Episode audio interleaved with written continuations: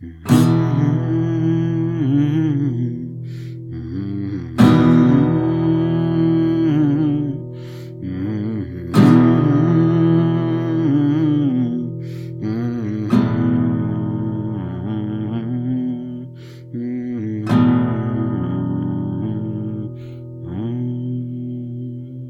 and welcome to Cryptobiography. I'm your host, Brandon Starr. This is episode three hundred twenty-two of Cryptobiography, and it's part two and the conclusion of The Visit. And here we go. Well, Mike, I didn't think you cared. Funny. Why? I haven't seen you in some five years. So you were lonely? I missed your company.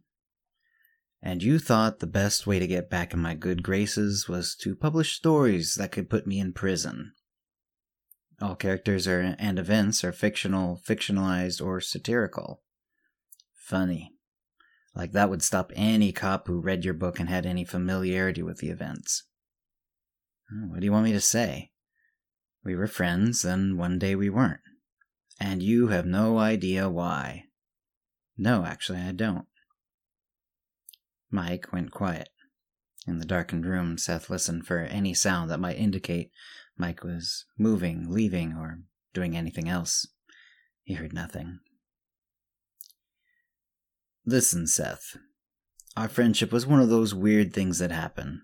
Normally it wouldn't, but I met you at just the right time, and so for a while we hung out. That couldn't last forever.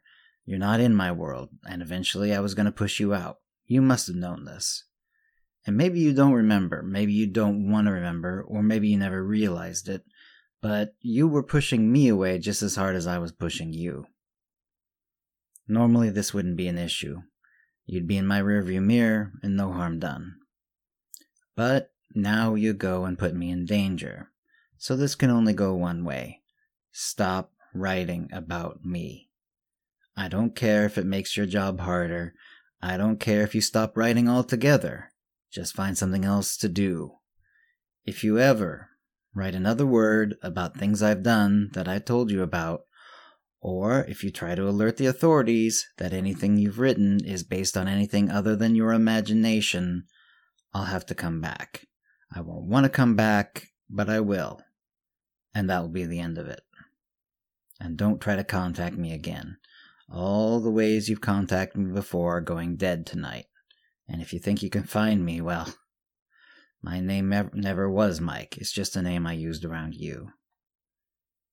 I'm going to live out the rest of my life, and you're going to find some other hobby besides my past.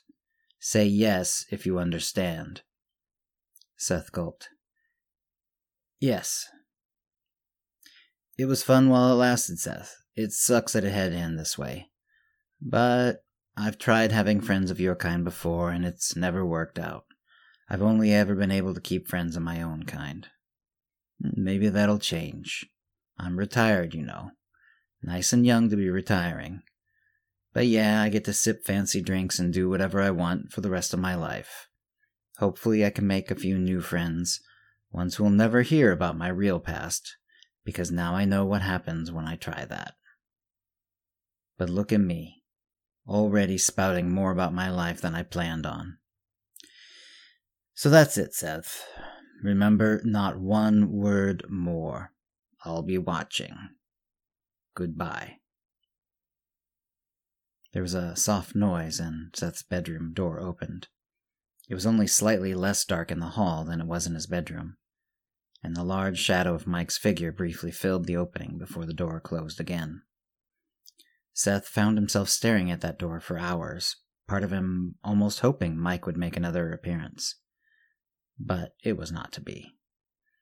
Mike, and despite knowing this was an alias, Seth couldn't think of him as anything else, was as good as his word. Seth did actually try to call, email, and text Mike, but nothing went through. Seth spent the next few days wandering around his house, not writing, but also not looking out for anyone anymore. At least, not for the most part. Sometimes he looked out a window, or if there's a noise outside, he would look towards the door, but there was never anyone there. He thought back on their friendship. They'd become friends when he was trying to write his first book. He wanted to learn what it was like in the dangerous part of town, and he dressed the part as best he could. Mike had picked him out of the crowd at the bar instantly as someone who didn't fit in. He had come over to Seth and asked some increasingly aggressive questions, but they had a big laugh when Seth fessed up that he was just trying to research a book. Mike, as it turned out, was suspicious that he was an undercover cop, and when it turned out not to be so, he'd become friends with Seth. They'd hung out on a number of occasions in a very short window of time. Mike had told all kinds of stories, and Seth had quickly learned to pay attention and then write them down just after their hangouts. In some ways, he knew Mike very well, but in others, he didn't know him at all. Mike had even asked him about his life, but there really hadn't been much to say. Seth had lived a typical life of quiet desperation, watching his body slowly decay in a cubicle. He tried writing a lot of times over the years, but it never made any real progress. At some point, he'd come to the conclusion that he hadn't done anything worth writing about, and he hadn't done anything even approaching what he felt was interesting enough to put down. So he had dressed up, and he had met Mike. But all that hadn't taken long to say. So Mike had talked, and Seth had paid attention. And after a while, since Seth didn't have more tele- stories to tell Mike, and Mike eventually had told what he was comfortable telling Seth, and they were from different walks of life, Mike had started to make excuses not to meet, and eventually, they stopped hanging out altogether. Seth had plenty of stories to write, though, from all that Mike had said. He was very careful in that first book to change things enough that no one could ever think it was based on Mike's stories. In the second book, he had still changed things, but to a lesser extent. By the third book, mostly the names had changed, with little else being changed except to make the plot move better. And the fourth was even more obvious. He had known all along that Mike might come after him for writing these books, and part of him wanted just that.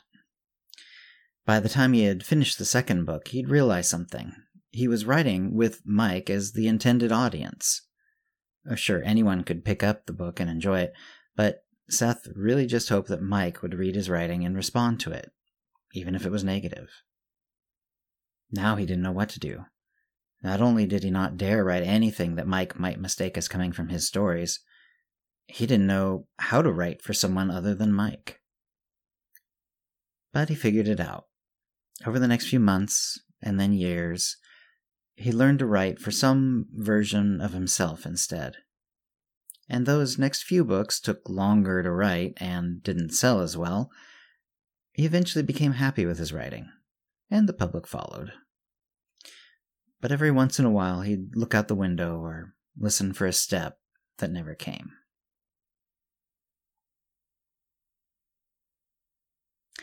And that's the end of the story. I hope you enjoyed it. I certainly enjoyed writing it, and if you have any comments or questions about this episode, or previous episodes, it's cryptobiography at gmail dot com, or hit us up on Facebook, Twitter, or Mastodon. And thanks for listening. Words and Music Copyright twenty twenty-three, Cryptobiography L L C, all rights reserved. Characters and events are fictional, fictionalized, or satirical.